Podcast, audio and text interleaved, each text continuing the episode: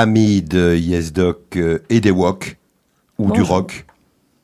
Bonjour, bonsoir. Bonjour, bonsoir, bonsoir Maëlle. Toi, tu es déjà fou avant l'heure. Ok, salut. Fou, pas sous, fou. Fou. Elle va bien Maëlle Ça va Et toi? Elle est très en forme? Très en forme, Elle toujours. est très en forme. Bonjour mon Olivier, qui est aussi très en forme et qui nous technique comme d'habitude, comme un super chef. Et aujourd'hui, nous recevons une femme fatale, qui n'a pas le droit de rire. Aujourd'hui, c'est une émission un petit peu spéciale parce qu'on ne va pas recevoir un docteur ou une docteuse.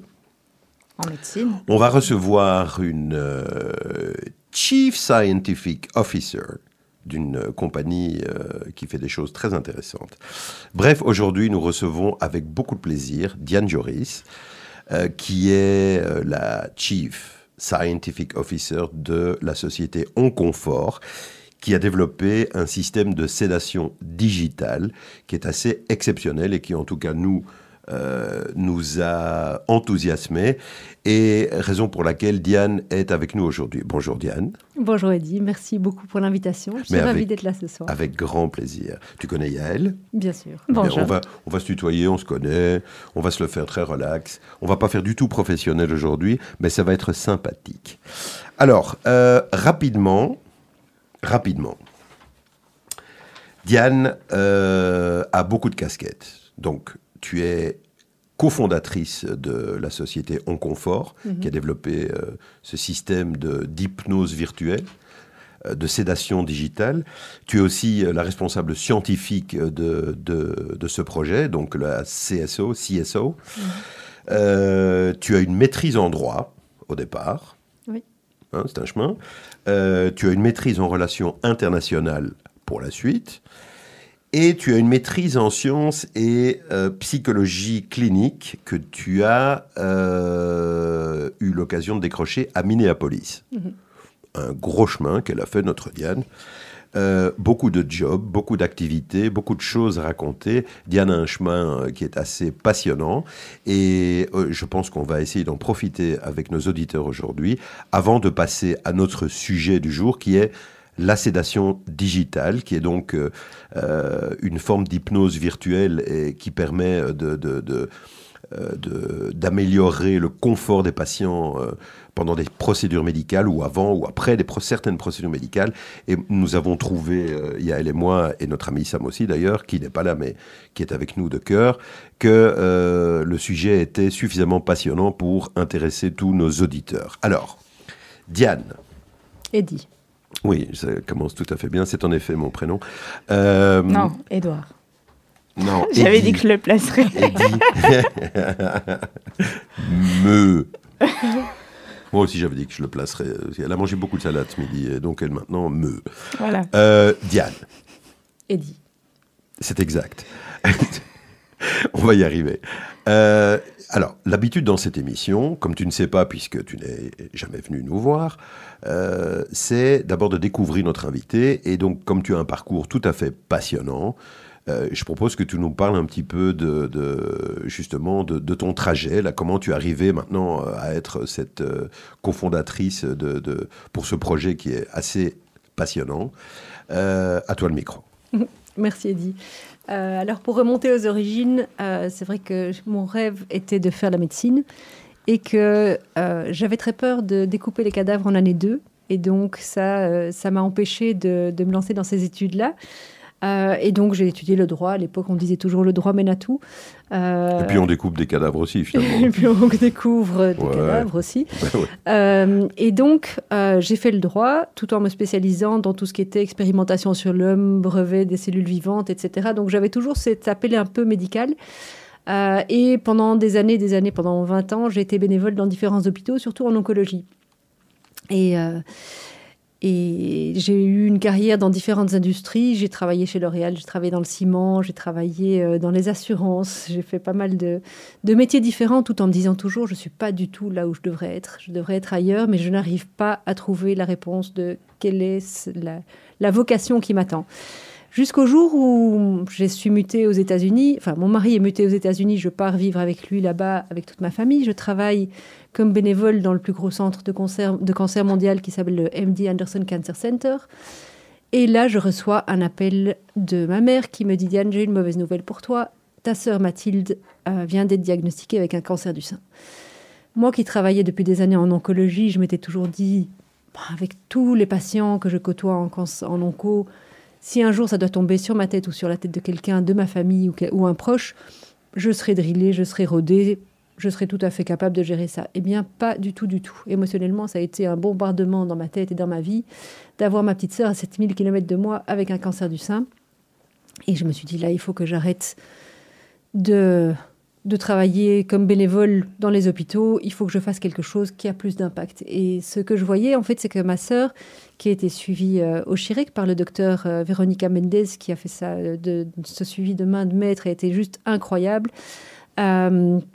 Petit clin d'œil, Véronica, on se connaît un peu. donc, en fait, ce que j'ai observé, c'est qu'au fur et à mesure de son parcours, ma sœur était tellement anxieuse et son anxiété augmentait tellement au fur et à mesure qu'elle devenait de plus en plus algique, qu'elle était de plus en plus, elle avait une qualité de vie qui était vraiment de plus en plus euh, déplorable parce qu'elle dormait pas, elle, euh, s'alimentait moins facilement, euh, vu qu'elle dormait pas, elle avait moins le moral, vu qu'elle était très anxieuse, ben, elle était, enfin sa perception de la douleur était modifiée, son parcours devenait de plus en plus compliqué pour elle. Et elle devait se faire sédater plusieurs fois alors que médicalement, il n'y avait pas vraiment de raison, mais elle était dans un tel état d'anxiété et d'épuisement moral qu'elle devait se faire sédater de façon régulière. Et je me dis, mais ça, c'est. Il faut trouver une solution pour aider les personnes comme elle à, à ne pas devoir avoir tant de médication pour faire des gestes différents et surtout qui pourraient être faits, enfin, qui pourraient être faits théoriquement sans, sans sédation. Et donc, euh, j'ai commencé à travailler comme. Euh, donc, c'est là où j'ai commencé à faire mon master en psychologie, où j'ai commencé à travailler comme interne, du coup, euh, dans le centre de médecine intégrative du MD Anderson, et où je me suis penchée sur la littérature médicale pour comprendre quelles sont les techniques non pharmacologiques qui permettent, au moment les plus difficiles d'un traitement, ça veut dire au moment où en général on va insérer quelque chose dans notre corps et, et potentiellement découper une partie de notre corps, c'est là où on a le plus d'anxiété, c'est tout ce qui touche les gestes invasifs surtout en oncologie malheureusement. Euh, donc quelles sont les solutions qui existent et qui sont validées, qui sont prouvées euh, et qui sont acceptées communément, qui peuvent être aussi efficaces, même parfois mieux, que la médication et les sédatifs ou les antalgiques? Et c'est là où, dans toute cette masse de littérature clinique, je suis tombée sur l'hypnose clinique. L'hypnose, pour moi, avait une connotation un petit peu ouhou. Je dois avouer qu'au début, quand j'ai lu le mot, ça me faisait penser à un pendule, ça me faisait penser à des spirales qui tournent, etc. Donc, voilà, comme j'étais quand même dans une institution très, très scientifique et que j'étais formatée scientifique, euh, ça a été un peu compliqué pour moi de faire le pas vers la découverte de l'hypnose. Mais plus je lisais dessus, plus je me disais, mais c'est vraiment intéressant. Les articles sont charpentés, les études sont bien dessinées. Il y a un, une quantité de littérature vraiment bien faite qui montre que ça fonctionne. Et donc là, j'ai euh, commencé euh, à me former en hypnose et à prendre contact avec différents anesthésistes en Belgique pour implémenter cette technique euh, aux États-Unis. Donc j'ai téléphoné à des, chirurgiens, des, chirurgiens du sein, à des, à des anesthésistes que j'ai mis en contact avec les équipes de Andy Anderson, où on a commencé un projet d'utilisation de l'hypnose au bloc. Euh, donc moi j'étais assise. Alors attends, stop, stop. Parce que c'était développé en Belgique, mais pas aux États-Unis, c'est ça ou euh? C'était pas du tout développé aux États-Unis. Aux États-Unis, ils utilisent énormément de sédatifs. Donc euh, un enfant qui va se faire détartrer les dents, il va être sédaté. Mais, mais c'était bien développé déjà en Belgique. C'était en fait, nous avons la chance d'avoir en Belgique euh, un centre d'excellence dans l'hypnose clinique qui est l'ULG, donc euh, l'Université de Liège, où il y a le professeur Fémonville qui est mondialement connu pour son, son travail scientifique en hypnose et euh, avec qui j'étais en contact très tôt dans, dans, mon parcours pour vraiment, entre guillemets, évangéliser le, le, les médecins américains qui étaient vraiment plus versés vers le, la sédation pharmacologique si tu peux éviter le évangéliser, ce sera parfait. Je, me, je suis désolée, ça m'est sorti de. Voilà, nous sommes sur Radio Judaïka. Ici, on n'évangélise pas. Euh, mais la parole est à toi. Oui, un peu non, non, j'avais envie d'être désagréable. J'ai une bouffée de chaleur. Juste Donc je vais être particulièrement non, c'est- attentive. Non, mais non, c'était petite joke, Diane. Non, non, mais c'était petite joke, et franchement, jusque-là, c'est vraiment passionnant. Mais vraiment, vraiment. Mais là, j'ai perdu le fil. Avec l'âge, en plus. euh, Donc il y a le contact qui s'est fait entre la Belgique et, Et la- les États-Unis. Voilà. Et Donc moi, je me suis dit, pour pouvoir lancer quelque chose comme ça aux États-Unis, qui n'est pas perçu, en- enfin qui n'est pas encore connu aux États-Unis, qui n'est pas utilisé en soins courants, il y avait deux anesthésistes formés en hypnose clinique dans l'ensemble de cette institution, qui a quand même 30 000 employés. Et je vous laisse imaginer la taille de, de l'institution. Il y avait deux anesthésistes formés en hypnose qui n'osaient pas l'utiliser au bloc, qui ne savaient pas comment le faire. Donc je me suis dit, la seule chose à faire, c'est de faire un pont entre la Belgique ou la France et les États-Unis pour vraiment permettre à cette technique de se développer. Et donc, j'ai commencé à utiliser l'hypnose au bloc opératoire, surtout pour les pauses de PAC qui étaient faites sous anesthésie générale. Alors, ça, il faut que tu précises. Les- Qu'est-ce que c'est un pack Un PAC, c'est une chambre implantable qui est utilisée, qui est posée en sous-cutané au niveau de la clavicule et qui permet euh, de- d'effectuer D'injecter. du produit de chimiothérapie. sans passer par l'ensemble des veines, donc ne pas abîmer les vaisseaux, Voilà. euh, les vaisseaux sanguins. Et donc, euh, j'étais au bloc opératoire, je, je travaillais surtout bah, du coup en- avec des patients en oncologie et je faisais de l'hypnose clinique pour des, des- gestes comme justement ces poses de chambre implantable ou des chirurgies du sein pour enlever des tumeurs, donc des tumorectomies, donc qui sont des interventions relativement limitées, mais qui là aussi étaient faites avec un patient qui était totalement endormi normalement. Et, euh, et là, en fait, il y a eu un engouement de l'équipe d'anesthésie qui disait mais qu'est-ce que vous faites? Il y a juste, on fait juste une anesthésie locale, ils n'ont plus besoin de rien, ils sortent du bloc opératoire frais comme des gardons, c'est absolument extraordinaire. Mais j'étais de nouveau la seule formée et j'étais appelée sans cesse pour aider un maximum de patients, mais souvent on m'appelait pour aider un patient et le patient il parlait arabe, il parlait, euh, il parlait espagnol, il parlait japonais. Moi, je maîtrise euh, quelques langues, mais pour pouvoir faire de l'hypnose, il faut avoir une granularité dans la langue qui est très très importante. Et il faut être disponible, il faut être euh, correctement formé, il faut être assis à côté du patient et être vraiment concentré. Donc au bout de deux ou trois patients, on n'y arrive plus, euh, dépendant de la durée de la chirurgie. Et alors quand il y a un patient qui ne parle pas notre langue, ben, c'est foutu, c'est Mhm. complètement foutu. Et souvent, ce sont ces patients-là qui voyagent pour avoir un traitement, qui sont loin de leur famille, qui comprennent rien à ce que le médecin leur raconte, qui en plus ont une culture complètement différente. Donc, par exemple, quelqu'un, euh, une femme qui va avoir un, homme qui rentre dans sa chambre, parfois dans certaines cultures, si l'homme est médecin et que la patiente est une femme, c'est extrêmement mal vécu, etc. Donc, il y a toutes ces différences culturelles, cet éloignement du pays, ce, ce fait qu'on comprend rien au jargon, enfin, au langage médical. Euh, là où on est, qu'on est éloigné de sa famille, etc., je voyais que ces patients étrangers étaient encore plus stressés que les autres et n'avaient accès à rien du tout. Et là, je me suis dit, bon, faire de l'hypnose, c'est super. Euh, les résultats sont extra. Pour les patients, c'est incroyable en termes de récupération, en termes de vécu. Souvent, quand ils avaient une chambre im- implantable qui était posée sous hypnose, ils étaient beaucoup moins traumatisés, donc ils commençaient leur parcours cancer beaucoup plus détendus, en se disant, mais moi, si j'étais capable de faire ma chirurgie pour ma chambre implantable sans sédation, ben, le reste, ça va être euh, piece of cake, ça va être hyper simple. En fait, je suis capable de faire plein de trucs par moi-même. Donc, on avait ces patients qui sortaient du bloc opératoire, souriant, avec un narratif positif. Ils appelaient leurs enfants en disant ben, J'ai même pas été endormi, j'ai fait ça tout seul. Et donc, on avait tout cet aspect récupération, anxiété qui était vraiment moindre, euh, pas de traumatisme par rapport à l'intervention. C'était extraordinaire, mais vraiment limité à moi, Diane, assise dans ce bloc opératoire et pouvant faire de l'hypnose en deux langues, point à la ligne. Mhm. Et en plus, j'ai une famille, j'ai trois enfants, donc pour moi, travailler jour et nuit n'était pas une option.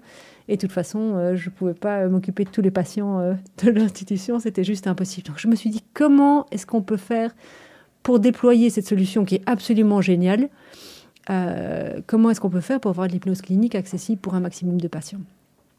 Et donc c'est là où j'ai commencé avec des centres en France à, à créer des audios d'hypnose en 3D. Donc j'ai euh, j'ai, euh, comment dit, euh, j'ai été euh, carjacké l'université de, des arts à Carrément. Houston et, et j'ai trouvé des personnes qui allaient m'aider à créer des audios 3D, donc où on avait vraiment l'impression que le thérapeute se promenait autour de... Le patient avait l'impression que, le- que dans l'enregistrement audio, le, le, le thérapeute se baladait autour de lui, donc c'était très très immersif. On a fait une étude justement sur les chambres implantables, on a fait une étude randomisée euh, et on a vu que ça aidait déjà beaucoup le patient. mais je trouvais que c'était pas encore assez. Et donc là, j'ai entendu parler de la réalité virtuelle et je me suis dit, tiens, ça c'est vraiment intéressant de faire hypnose plus réalité virtuelle pour vraiment avoir ce patient qui bénéficie un maximum de l'intervention. Et, ça, ça, pardon, vas-y, Eddie. Non, non, Yael, à toi. Ça, c'était pas développé déjà. Euh, le, côté audio euh, n'était pas développé en, en, France et en Belgique déjà. Non. Donc ça, Non. c'était partir de zéro. Oui, c'était partir de zéro. Il y a quelques études qui montrent que dans certains cas, ils ont fait des, des comparatifs entre l'hypnose et l'hypnose enregistrée euh, dans certains pays, mais c'était vraiment très limité. D'accord. Et pas développé comme ça l'est aujourd'hui. et pas développé en réalité virtuelle. Il y avait une étude séminale de l'Université de Washington euh, qui, au début des années 2000, avait fait une étude sur la comparaison entre réalité virtuelle et réalité virtuelle et hypnose. Et ils avaient vu que, que l'impact de l'hypnose ajoutée à la réalité virtuelle potentialisait largement l'effet de, de la réalité virtuelle. D'accord. Et là, je me suis dit, ah, ah, Ouais. voilà, j'ai ma réponse. Atypique, mais euh, vachement intéressant. Euh, bah écoute, euh, je pense que là, tu nous as déjà introduit le sujet euh, magnifiquement. Je propose qu'on passe euh, à notre première pause musicale. Tu nous as choisi euh, deux morceaux musicaux et tu Mhm. souhaites commencer par quoi? Dis-nous. Ah, je souhaite commencer par Mon Roi. Mon roi, Youssoufa, Oui, tout à fait. jouissif? Jouissif. Jouissif. Alors, on va écouter Mon Roi. Vous êtes sur monroijudaïca.be. Euh, yes, Doc. Euh, vous nous retrouvez, amis du jour et du tambour, euh, plusieurs fois dans la semaine. Vous nous retrouvez en podcast sur Spotify et sur le site de la radio. Et après Youssoufa, on se retrouve pour parler de cette sédation digitale avec euh, Diane Joris, qui nous a fait le plaisir d'être avec nous aujourd'hui. À tout de suite.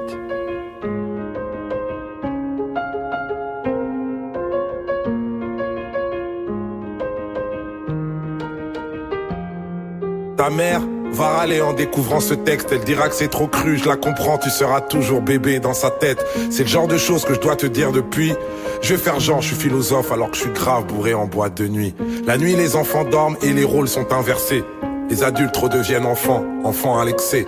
Tout le monde a ses addictions, faut l'admettre, choisissant une seule qui devienne ton esclave et jamais ton maître. En vrai, c'est beaucoup mieux quand on a aucune. Comment gérer cette putain de vie en restant invaincu? J'en sais rien moi, j'ai que des conseils bien trop chiants. Comme tous les parents, je te les donne pour me donner bonne conscience. En gros ne meurs pas, trouve l'amour et fais de l'oseille. Je vais pas te mentir, face à l'argent on n'est pas tous pareils. Vu que c'est pas en travaillant dur qu'on devient riche en vrai. Sinon toutes les daronnes africaines seraient millionnaires. On te dira l'argent fait pas le bonheur mais la raison du plus fort est toujours la meilleure. Laisse pas la peur te mener à rien. Les gens trop lâches face à leurs rêves te dissuaderont de réaliser les tiens. Y a pas d'excuse à être un clandeur. Si tu peux pas faire de grandes choses, fais de petites choses avec grandeur. Quand tout ce que t'as construit s'écroule, je sais, c'est l'enfer. Mais si tu l'as déjà fait une fois, alors tu peux le refaire. Tant mieux si les meilleurs te traitent de marginal. C'est bien d'être le meilleur, mais c'est meilleur d'être le plus original. Tous les hommes naissent égaux, au moins à l'intérieur. Les blancs aussi naissent égaux, mais égaux supérieurs. Comme nous tous, plus jeune, t'auras grave du temps à perdre. Tu vas vouloir changer le monde et tu vas faire de la merde. Le problème à l'envers, voilà où ça nous mène. On veut toujours changer le monde alors qu'on devrait d'abord changer nous-mêmes. Juger est une erreur. T'es pas meilleur que les autres, c'est juste que tes péchés sont différents des leurs. Les religions, pourquoi pas, mais la foi c'est mieux. Et la plupart des religieux vont t'éloigner de Dieu. Même les plus belles choses s'arrêtent, il faut que tu l'acceptes. Même les plus belles choses peuvent finir par te prendre la tête. Il faut savoir passer à autre chose, c'est normal. Retiens que toutes les choses se finissent ou se finissent mal. Quand tu coucheras avec une fille, sois tendre toujours. Amoureux ou pas, ça s'appelle quand même faire l'amour. Et surtout, va pas te comparer au film de boule. C'est comme les Avengers, c'est faux même si ça paraît cool. Si vous sortez, c'est toi qui invite. Les bails de chacun paie sa part, ça fait radin et puis ça tue le charisme. Si embrouille, qu'elle te répond qu'il y a pas de problème. Ça veut dire qu'il y a un putain de problème. Prends soin de ta maman, c'est sûr qu'elle t'aime plus que moi. Elle connaît par cœur ta peinture, je connais même pas ton âge. C'est en toi que je crois. Je sais que t'es le plus grand d'entre nous, c'est pour ça que je t'ai appelé mon roi. Sache que le pire ennemi de l'amour, c'est la peur. Toi t'es courageux justement parce que parfois tu pleures. C'est ceux qui n'ouvrent pas leur cœur qui sont les plus peureux. N'essaie pas d'être parfait, essaie d'être heureux. Mon roi. Mon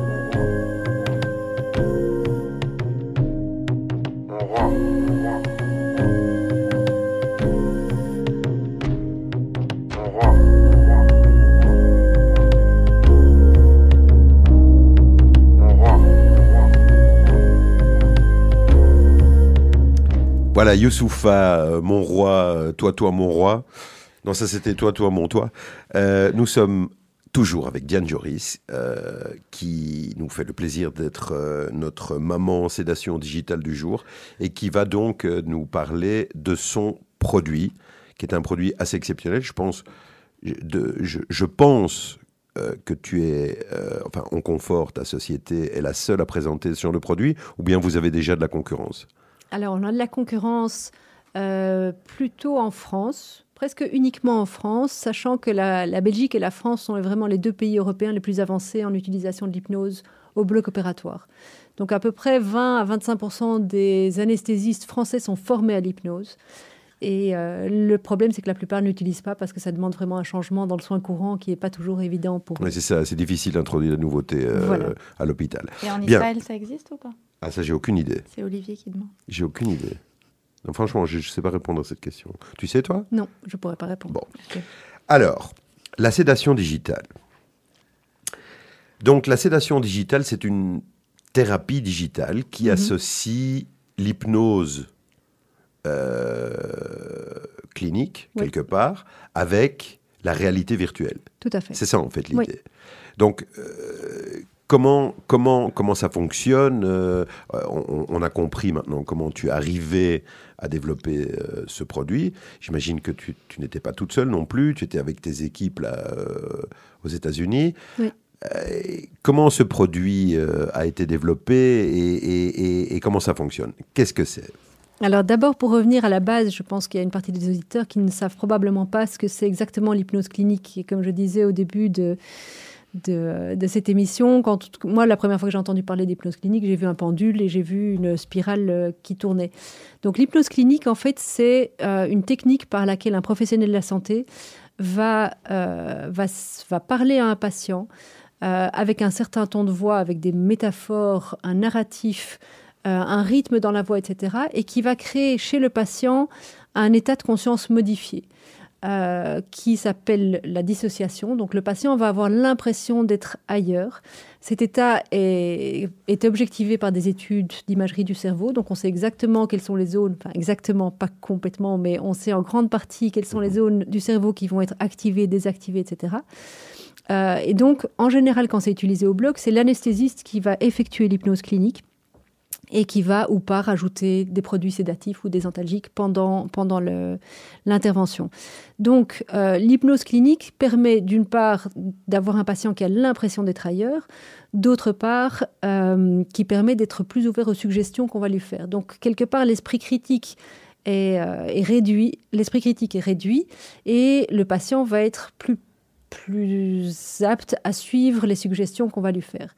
Donc, qu'est-ce qui va se passer? On va normalement au bloc opératoire, donc l'anesthésiste va s'installer près du patient, va lui parler d'une certaine façon, avec un certain ton de voix, en utilisant certaines métaphores, et le patient, au fur et à mesure, je vois que vous vous endormez, le patient, au fur et à mesure, va changer d'état de conscience et être complètement déconnecté, non seulement de ce qui se passe autour de lui dans l'environnement, mais aussi de ses perceptions corporelles.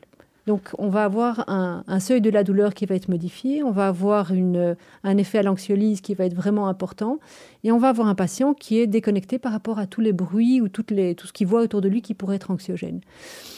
Quand on rajoute là-dessus la réalité virtuelle, donc on a dans le, dans le casque, enfin, le casque de réalité virtuelle, on va avoir un environnement en trois dimensions, 360 degrés, dans lequel... Je t'arrête juste un instant. Oui, Euh, on n'a pas parlé encore de casque et de matériel, donc il faut préciser peut-être oui, tout à fait. comment est ce matériel pour que, pour que les, les- les gens qui nous écoutent, Oui. qui nous écoutent juste, hein, et qui ne nous voient pas, euh, donc tu peux faire euh, des Oui, petits mouvements. euh, comment ça fonctionne Ok, donc on, sur base des techniques de l'hypnose clinique, en fait, on va mettre sur le visage du patient un casque de réalité virtuelle et sur ses oreilles un, un casque audio. Un casque de réalité virtuelle, c'est un, comme un, casque de plongée, sauf que euh, dedans, il y a des images qui vont défiler qui, qui sont comparables à un film. Mais ce film est en trois dimensions et la personne qui, utilise la réalité virtuelle va avoir vraiment l'impression d'être dans l'environnement qu'on lui propose.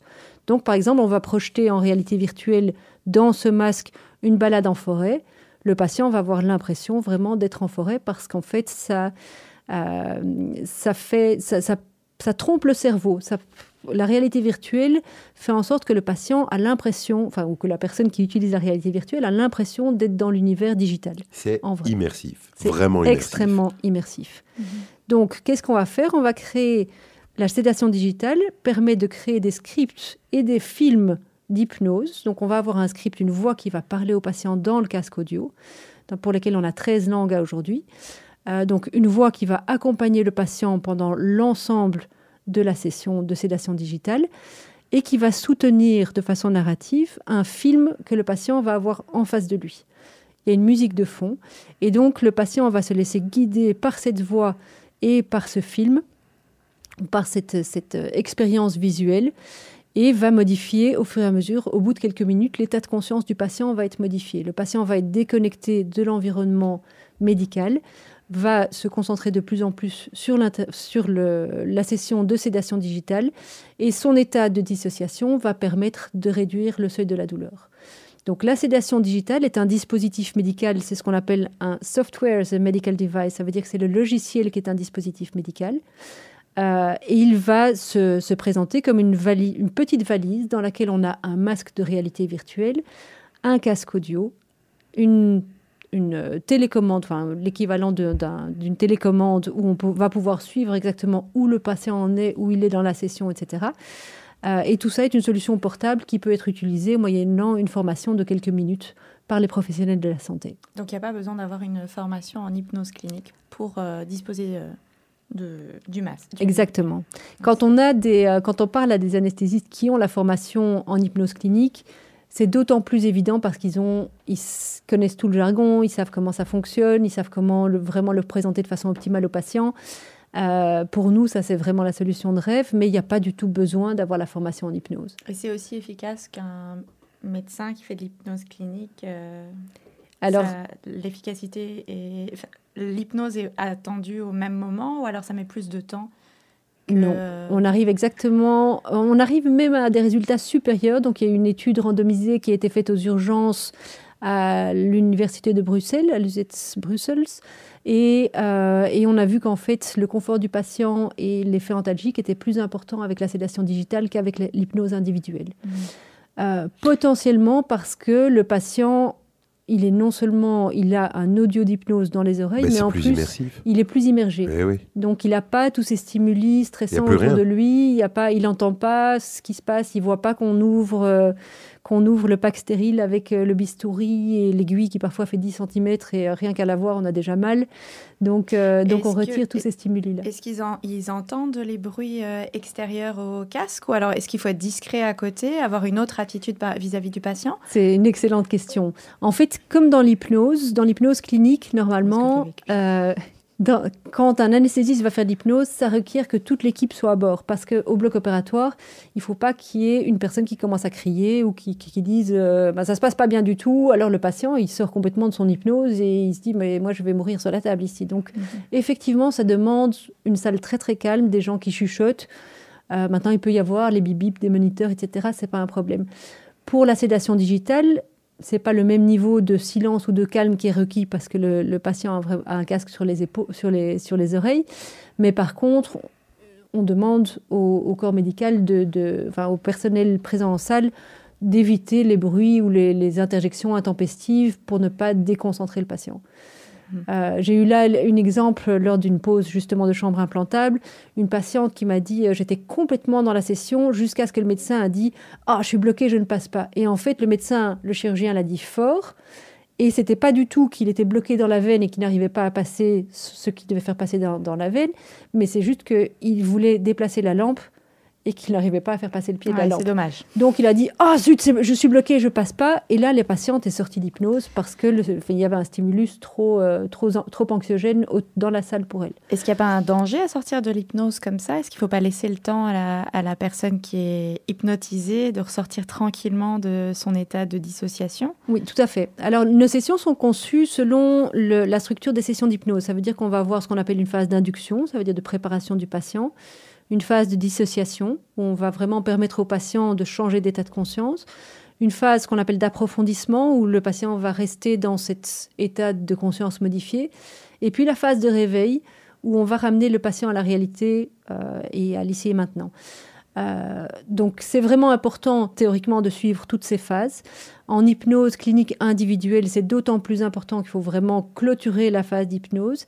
Ici, on a vu qu'on a du matériel qui est sur le visage du patient. Quelque part, il va sortir de son état d'hypnose naturellement, même s'il n'a pas l'entièreté de la session, ce qui est l'optimal. Si on finit la session plus tôt et qu'on le retire son matériel du visage, il va quand même sortir d'état d'hypnose parce qu'on le change de réalité, on lui enlève tout le matériel, on recommence à interagir avec lui. Donc c'est très différent de ce point de vue-là d'une session d'hypnose classique. Du coup, vous avez des temps différents aussi, de, vous proposez des temps différents en fonction de l'intervention que, que vous avez. Euh, Tout à fait, on a des durées qui sont adaptées à l'intervention, qui vont de 5 minutes à 2 heures, euh, et qui peuvent être adaptées parce que l'intervention, souvent on prévoit une intervention de 20 minutes, elle se transforme en 10 minutes parce qu'on n'y arrive pas, il faut reprogrammer, ou 40 minutes parce qu'on a rencontré un petit problème pendant la technique pendant l'intervention. Donc c'est tout à fait modulable en fonction des besoins d'intervention. D'accord. Une autre petite Vas-y, Edith. Non, non, vas-y, vas-y. Non, non, vas-y, je t'en prie. Je, moi, je suis passionné. Alors, il y a, en hypnose, euh, parfois on se pose la question est-ce que je vais lâcher prise? Est-ce que, est que je suis faite pour ça? Est-ce que, est -ce que ça va marcher? Est-ce que ça marche chez tous les patients? C'est une, une, question qu'on a très régulièrement. C'est une excellente question. Euh, en fait, dans l'hypnose. Arrête de lui dire chaque fois qu'elle pose une question. c'est une excellente question. Franchement, ça m'énerve. Je vois ton sourcil qui se lève chaque fois. Oui, oui. Je, que je sens un certain énervement. Alors, c'est Eddie qui me souffle les questions. Comme ça, tout le monde est. Bon, d'accord. Ça te fait plaisir Voilà. Donc, euh, en fait, en hypnose classique, ce qu'on voit, c'est qu'il y a à peu près 15% des patients qui n'arrivent pas à visualiser ce qu'on leur propose quand c'est l'anesthésiste qui va faire l'hypnose. Euh, ils n'ont pas les capacités de visualisation et donc ils n'arrivent pas à rentrer dans cette phase, enfin dans cet état de conscience modifié. Là, la réalité virtuelle, l'utilisation de la réalité virtuelle potentialise vraiment l'utilisation de l'hypnose. Euh, ce qu'on observe, c'est qu'il y a certains patients qui disent euh, moi, vous pouvez me mettre le casque, mais j'y crois pas du tout, c'est pas mon truc, l'hypnose, j'aime pas ça, etc. Et puis ils sortent de l'intervention. on a eu le cas justement avec le docteur Mendes un jour où on a fini une intervention sur ce type de patient. Et la patiente a dit, mais voilà, on a enlevé masque. Et le docteur Mendes lui dit, voilà, l'intervention est terminée. Il dit, mais non, mais vous avez même pas commencé. Si, mhm. si, l'intervention est terminée. Elle dit, mais j'ai rien senti, j'ai rien entendu. Et le docteur Mendes lui montre le pansement. Il dit, non, c'est fait. Maintenant, il y a des patients qui vont vraiment déconnecter complètement, comme cette patiente-là. Il y a d'autres patients qui vont juste être occupés ou distraits, donc pas du tout rentrer dans un état dissociatif aussi important, mais ça va leur permettre de faire une intervention tout à fait, euh, comment dire, tout à fait confortablement. Paisible, quoi. Et sans voir l'aiguille et sans voir euh, ce qui se passe autour. Donc ils, peuvent dire, moi ça, voilà, j'ai eu un moment très euh, confortable, mais j'ai pas senti que je partais complètement. Donc effectivement, le degré de, dissociation ou de vraiment d'immersion dans la session peut varier d'une personne à l'autre. C'est pas ça qui va déterminer le besoin de sédation ou le besoin de passer à quelque chose de pharmacologique ou de médicamenteux. C'est vraiment voilà, les, niveaux peuvent être très différents. Euh, attends, parce que je voudrais poser, une, excellente question. Il est bloqué là, du coup. Pas mal. Ça convient aux adultes et aux enfants oui, alors on, ne travaille pas avec les enfants de moins de 6 ans pour des questions réglementaires et des questions de, de risque, etc. On ne sait pas encore exactement ce que la réalité virtuelle peut causer sur des cerveaux très jeunes. Et donc, pour l'instant, la limite d'âge est fixée, euh, inférieure est fixée à 6 ans. Euh, ce qu'on observe, c'est que la population de, grands ados gamers est moins ouverte à ça parce qu'ils ont déjà ça à la maison, que c'est moins surprenant et ah. qu'ils ont des graphiques qui sont complètement différents à la maison sur leur PS4 et, et, leur, euh, leur, console habituelle. pour les enfants entre 6 et 14 ans, ça marche du tonnerre. Et alors, ce qu'on voit aussi, donc les, adultes, ça fonctionne, mais tu l'as vu euh, pendant, pendant les gestes. Euh, ça fonctionne très bien sur les adultes. Et alors, ce qui est vraiment intéressant, c'est les populations gériatriques qui ont un petit peu cette âme d'enfant, qui sont, euh, qui sont très suggestibles et qui connaissent pas du tout cette technologie. Donc, quand on leur met le casque sur le visage et qu'ils commencent à faire une expérience de réalité ils sont vraiment ailleurs mais ils sont dans un état d'euphorie, ils sont heureux, ils sont contents, ils enlèvent le masque, ils ont un sourire d'oreille à oreille. Donc c'est vraiment une belle population pour, euh, pour ça. Et là, c'est pas l'ouverture du coup à d'autres applications que médicales d'utiliser euh, cette réalité virtuelle euh, je sais pas, pour euh, mettre en contact, par exemple, pendant le Covid, des, des, des, des, patients gériatriques dans des maisons de repos euh, avec leurs petits-enfants à hmm. l'extérieur ou... Je ne me permettrai plus de dire que c'est une bonne question, parce que sinon, euh, Eddie va encore perdre des cheveux. Voilà, donc c'est une... Qu'est-ce que ça veut dire, ça Voilà, c'était une mauvaise question, mais elle va y répondre quand même. non, effectivement, nous nous concentrons, donc chez Onconfort, on se concentre sur la sédation digitale autour des gestes, donc au bloc opératoire, en salle d'intervention, etc.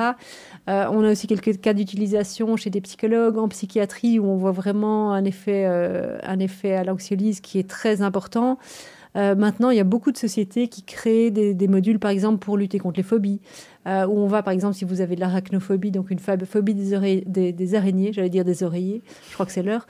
Euh, si vous avez une, phobie des araignées, ils vont vraiment faire de la thérapie d'exposition progressive aux araignées. Il y a des sociétés qui font aussi justement la mise en contact pour les personnes qui sont en maison de repos, euh, de pouvoir voir le mariage de leur petite fille en 3D, donc en streaming, euh, mais 360 degrés, où ils peuvent tourner la tête, ils peuvent voir tout ce qui se passe autour d'eux. ça, c'est génial. c'est euh, génial. Voilà, il y a énormément d'applications qui. Bah oui, ça rejoint un peu ce que Yael te posait comme question il y a un instant. Je dis, c'est tout à fait génial. Bon, alors, dans le. Dans, mais il est fâché, dit là, il est fâché. non, il n'est pas. Mais, mais, mais, qu'est-ce qu'elles ont tout Non, il est très détendu. Il est très détendu. Il est très détendu. Par contre, euh, chose intéressante, je pense, euh, à se poser comme question, et d'ailleurs, ça fait partie de votre euh, manière de procéder, vous demandez un retour au médecin et au patient. Ça veut dire qu'à la fin de chaque séance, le médecin en charge de, la procédure et le patient qui a subi la procédure répondent à un petit questionnaire qui, j'imagine, vous permettent aussi de euh, pouvoir euh, voir comment vous vous positionnez euh, avec votre technique. Comment ça se passe en général? Est-ce qu'il y, a un, est qu'il y a un gap entre la vie du médecin et la vie du patient en général? Ou bien est-ce que souvent vous, vous constatez que, euh, bah, qu'il y a une confluence d'avis de, de, et ça a marché pour le médecin, le patient trouve que ça a marché aussi ou bien non?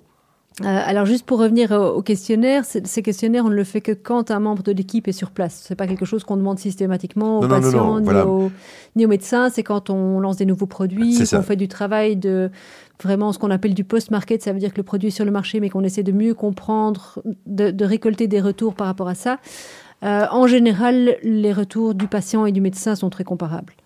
Euh, parce qu'un médecin qui choisit chirurgien, anesthésiste ou radiologue interventionnel, quand il a été capable de faire son geste, que le patient sort souriant de la salle et que tout s'est bien passé, ben, le retour des deux est, tout à fait positif. Ce qu'on voit parfois, c'est que le, patient peut dire je ne suis pas anxieux et le médecin voit très bien, de par son expérience, que le patient est anxieux. Donc on a, euh, on a une propension parfois masculine du patient à moins accepter de reconnaître qu'il est vraiment anxieux. C'est juste. Euh, et, et là, ce sont des patients que justement où la, sédation digitale peut vraiment plus aider parce que euh, il irait moins spontanément chercher de l'aide pour mieux gérer son anxiété, sachant, comme je disais tout à l'heure, que plus un patient est anxieux, plus il est susceptible d'avoir mal. Et, potentiellement mieux il répondra justement à la solution que vous proposez. Tout à fait. Euh, c'est comme euh, l'exemple qu'on donne souvent, c'est comme, comme donner un, une aspirine à quelqu'un qui a pas mal à la tête. Si le patient n'est pas du tout anxieux, qu'il n'est pas euh, spécialement, euh, pas spécialement douloureux ou, sujet à, des, perceptions de douleur, la sédation digitale aura moins d'impact que si on a un patient qui est plus algique et qui est plus anxieux façon, j'imagine que l'efficacité de votre produit, de, du produit que, qui est proposé, il va se voir aussi sur bon, l'effet que ça a sur le patient, en effet, mais aussi sur la durée de séjour à l'hôpital, voilà. sur euh, le fait qu'on évite les complications liées à, à, la sédation, intraveineuse. Exactement. J'imagine que tout ça, ça s'évalue aussi de façon beaucoup plus objective euh, que euh, le ressenti du patient et le ressenti du médecin. Oui, tout à fait. Il y a 50% des, des effets des, des, événements indésirables graves qui sont liés à la sédation intraveineuse. Mhm. Euh, donc là, évidemment que la sédation digitale évite euh, tous les problèmes qui sont liés à ça. Pour les patients qui ont des comorbidités, donc d'autres maladies ou d'autres problèmes de santé, euh, comme par exemple des problèmes de surpoids ou d'obésité. Alors à ce moment-là, il y a des fragilités au niveau respiratoire ou des patients qui ont des fragilités au niveau cardiaque. Certains de ces patients ne peuvent même pas être sédatés de façon médicale, médicamenteuse. Et donc pour ces patients-là, c'est la seule solution. On a eu un cas euh, à Paris où il y avait une patiente en oncologie du sein qui ne pouvait pas être opérée, son pronostic vital était, était engagé parce qu'elle ne pouvait pas être sédatée pour son intervention et qu'elle ne voulait pas le faire sans rien. Et du coup, elle a pu être euh, traitée par sédation digitale. Donc effectivement, pour des cas comme ça, donc on voit non seulement moins moins d'événements indésirables, euh, moins d'effets secondaires, donc moins de risques pendant l'intervention, moins d'effets secondaires après, un réveil, enfin un séjour en salle de réveil qui est beaucoup plus simple aussi pour l'anesthésiste parce que le patient n'a pas de nausée, n'a pas de vomissement, a moins de, de migraine, euh, il peut partir beaucoup plus vite. Euh, il n'a pas toute cette chimie euh, dans son corps. Tout le post-op est plus simple en fait. Oui, et ce qu'on voit aussi, c'est qu'il y a énormément de problèmes cognitifs, même chez l'adulte qui ne serait pas gériatrique, après une, euh, une sédation. Mhm. on, a, on prend vraiment du temps pour retrouver, pour retrouver sa, voilà, retrouver ah sa tête exactement. Surtout chez les personnes âgées, quand ils ont des sédations à répétition, mhm. c'est vraiment un problème de société. Mhm. Et ici, on a une récupération qui est vraiment beaucoup plus aisée. Quoi. Donc, alors nous, en pratique, on l'utilise avec Eddy. Alors oui, donc euh, nous, on pratique... Euh, Moi en séno et toi en prostate. voilà, donc euh, en fait, je pense que le produit a d'abord été utilisé en séno. Mhm. Je pense que tu as eu l'occasion de, présenter très très vite, il y a plusieurs années hein, déjà, hein, le produit à, Véronica Mendez qui, qui était en fait... on va dire la tête de pont et la chef de la, la responsable du secteur scénologique au Chirec. Et alors, qui est euh, toujours d'ailleurs. Qui est tout, oui, oui, oui. Qu'est-ce qui se passe là Je veux dire, euh, c'est quoi les retours euh, Madame la scénologue, Madame la scénologue, puisque j'ai une scénologue à côté de moi. Alors, comme disait Diane tout à l'heure, nous, on l'utilise principalement dans les situations de biopsie, donc avant d'avoir le diagnostic, où déjà la patiente est anxieuse parce qu'on a trouvé quelque chose dans son sein.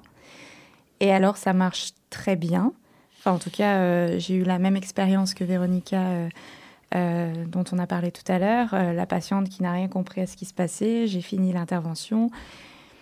Et ben, elle s'était rendue compte de rien. Mais en effet, du coup, on parle beaucoup moins. On touche la patiente, mais on ne parle pas du tout pendant, pendant la procédure pour éviter justement ce, réveil brutal et ce, côté anxiogène. Mais ça marche extrêmement bien, ça c'est vrai. On ne l'utilise pas pour toutes les patientes parce qu'en effet, ça prend plus de temps. Le temps de passer en phase de dissociation, ça, prend, ça prend quand même du temps, ça c'est vrai. Mais euh, pour les patientes très anxieuses qui veulent même pas entendre parler de la biopsie, j'avoue que ça nous a rendu euh, beaucoup de services. Des services. Moi, j'ai une petite expérience parce qu'en en fait, on a commencé il n'y a pas très longtemps et qu'en fait, jusque-là, on a eu trois patients qui ont, eu, qui ont pu bénéficier de, de, du SEDAKIT. Ça s'appelle SEDAKIT. Mm-hmm. Voilà. Euh, alors, je pense que l'expérience du patient est quand même beaucoup plus, euh, beaucoup plus satisfaisante. Euh, même si euh, je pense qu'il y a quand même des gens qui sont un peu réfractaires, et on a eu un patient qui manifestement était assez réfractaire. par contre, alors, ok, ça allonge un petit peu la procédure parce qu'il y a un temps d'induction mhm. qui n'est pas énorme, par ailleurs, mais enfin, ça allonge un peu le temps de procédure. Par contre, en termes de stress dans les, salles de biopsie, euh, parce que nous, enfin voilà, moi je fais pas mal de biopsies de prostate, euh, le fait de ne pas parler, le fait de chuchoter, le fait euh, de faire les choses calmement, honnêtement, mm. c'est même relaxant pour nous. Mm-hmm. Voilà. Et donc, je pense que quelque part, on en bénéficie tous. Euh, le patient est occupé euh, dans sa petite popote, il nous entend pas. C'est vrai que quand on se parle dans, une salle de, quand on se parle dans une salle d'examen, on est à plusieurs. Euh, l'un tient une son, l'autre pique, et, voilà. Et donc, il y a beaucoup de il y a beaucoup de, de, de, de, petites papotes internes qui est fatalement stressante pour, pour le patient. Mais c'est comme ça, je veux dire, jusque-là, euh, on n'avait pas d'autres euh, possibilités. Aujourd'hui, le casque sur les oreilles, c'est vrai, euh, nous chuchotons, c'est beaucoup plus zen. franchement, c'était même bien pour nous. Mhm. Donc, un vrai plus. Oui, et par rapport à la, au temps de plus Euh, je pense qu'il y a une perception euh, qui n'est pas du tout illustrée dans les études cliniques qu'on a faites. Et on a fait quelques études randomisées où en général la durée du geste est plus courte. Euh, il y a une perception des équipes médicales au début de l'utilisation de l'outil que ça prend plus de temps. Euh, mais au total, si on regarde le temps, donc ça prend deux minutes de présenter au patient, d'expliquer ce qui va se passer, une minute d'installer la, mhm. solution mhm. sur, le casque sur la tête du patient, et ensuite il y a une minute et demie ou deux minutes d'induction, effectivement, pendant laquelle il faut, euh, s'il n'y a pas de matériel à, proposer, à, préparer, le, le, médecin doit attendre. Donc c'est un peu un temps mort. À côté de ça, ce qu'on voit dans les études, c'est que finalement la durée est soit équivalente, soit plus courte. Parce que souvent, le patient, il n'est pas confortable. S'il n'a pas la sédation digitale, il n'est pas confortable. Il va se stresser. Il va falloir s'arrêter pour qu'il reprenne un peu ses esprits, qu'il respire un bon coup avant de faire, de, faire la biopsie suivante. Mhm. Euh, il va falloir s'interrompre parce qu'il euh, déjà beaucoup trop, il est très stressé, il faut, euh, qu'il, il faut le, calmer. On voit aussi dans, dans, cette étude justement aux urgences où ils ont, et, une autre étude en, en injection sous fluoroscopique euh, dans, le cas de, de patients douloureux chroniques, qu'en fait, euh, dans certains gestes, il faut rajouter de la locale, de l'anesthésie locale parce que le patient n'est pas confortable. Et la sédation digitale permet d'éviter cette phase-là où on doit aller rechercher la seringue, rajouter de l'anesthésie locale, attendre quelques secondes que ça, que ça agisse. Donc au total, là où la perception aujourd'hui pour les équipes qui ne sont pas encore 100% rodées, qui ne l'utilisent pas au quotidien, et oui, ça prend un peu plus de temps, les études cliniques nous montrent que non. Le temps est équivalent ou plus court. magnifique. pardon. Est-ce que c'est démocratisé du coup euh, dans les hôpitaux? Est-ce que maintenant euh, on en trouve partout ou euh, voilà Est-ce que c'est l'avenir? Ça c'est sûr, mais alors il y a quelques années, quand, quand je suis rentrée des États-Unis, il y avait un SEDAKIT par hôpital dans certains hôpitaux. Euh, même pas dans tous. Donc on commençait avec un département. Ce qu'on voit maintenant, on est présent dans presque tous les hôpitaux, enfin une grande partie des hôpitaux en Belgique. On est, parti, on est, on est présent dans, dans euh, 7 ou 8 pays européens euh, également. Euh, ce qu'on voit aussi, c'est qu'avant, c'était les anesthésistes ou les radiologues interventionnels qui achetaient la solution, ou les pédiatres oncologiques la plupart du temps. maintenant, en fait, les décisions remontent comme au CHIREC au niveau de la direction des hôpitaux, qui va euh, qui va vraiment décider quels sont les services prioritaires qui peuvent avoir accès à cette solution. Donc on a des hôpitaux de plus en plus où il y a, on n'est pas encore à maturité du potentiel de la solution, parce que ça pourrait être dans beaucoup de départements, mais on a des hôpitaux, plusieurs hôpitaux comme le Chirec ou comme Saint-Jean à Bruxelles, où on, a, on est présent dans entre 10 et 15 services. Oui, c'est ça. Et, clairement, euh, c'est en train d'exploser. Quoi. Je veux dire, moi, je, j'ai, eu, alors, petite expérience personnelle, j'ai eu l'occasion aussi de pratiquer... Euh, euh, avec un enfant, donc euh, qui avait plus, plus de 6 ans en effet, pour euh, pratiquer une cystographie. C'est vrai que les enfants, c'est extraordinaire. Mmh. Les enfants sont plongés dans ce petit monde. C'était la mer avec la baleine et compagnie. et ils sont dedans, quoi. Donc, je veux dire, on, les, on les manipule avec beaucoup plus de, de, de, facilité. Il y a, le stress de l'enfant se réduit le stress des parents se réduit, le stress du soignant se réduit. C'est vraiment un plus pour tout le monde. Hein. Et c'est vrai que dans le cas de l'enfant, la beauté du système aussi, c'est qu'il évite la contention. Qui est, on sait de plus en plus, justement, les études commencent à montrer l'impact psychologique de la contention en pédiatrie, qui n'est pas du tout aussi anodine que ce qu'on pense. Tout à fait. Et donc, euh, ça permet complètement d'éviter la contention. Il n'y a plus trois infirmières qui sont, euh, ou, infirmiers qui sont autour de l'enfant, en train de le, tenir pendant que l'enfant hurle, la maman pleure, l'infirmière tremble. On n'est plus dans, dans, dans ce parcours-là qui est vraiment traumatisante pour tout le monde. Bref, une solution euh, exceptionnelle, hein, il faut le dire. C'est quelque chose d'innovant, innovant, euh, bien pensé, bien réalisé. Euh, en plus, c'est vrai que vos équipes sont, enfin tes équipes sont vraiment sympas et, bien rodées. Merci. Bref, Diane, tu es parfaite.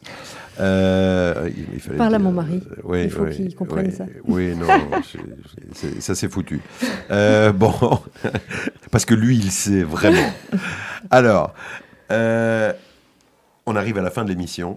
Déjà Bah oui, C'était enfin, chouette. mais on pourra se refaire euh, quelque chose quand tu viendras avec un nouveau produit, ou bien une extension, ou Oui. bien euh, des résultats, euh, ou bien quand tu seras distribué jusque dans les brasseries, tu reviendras nous en parler. Euh, en tout cas, aujourd'hui, très chers amis de YesDoc, nous recevions Diane Joris.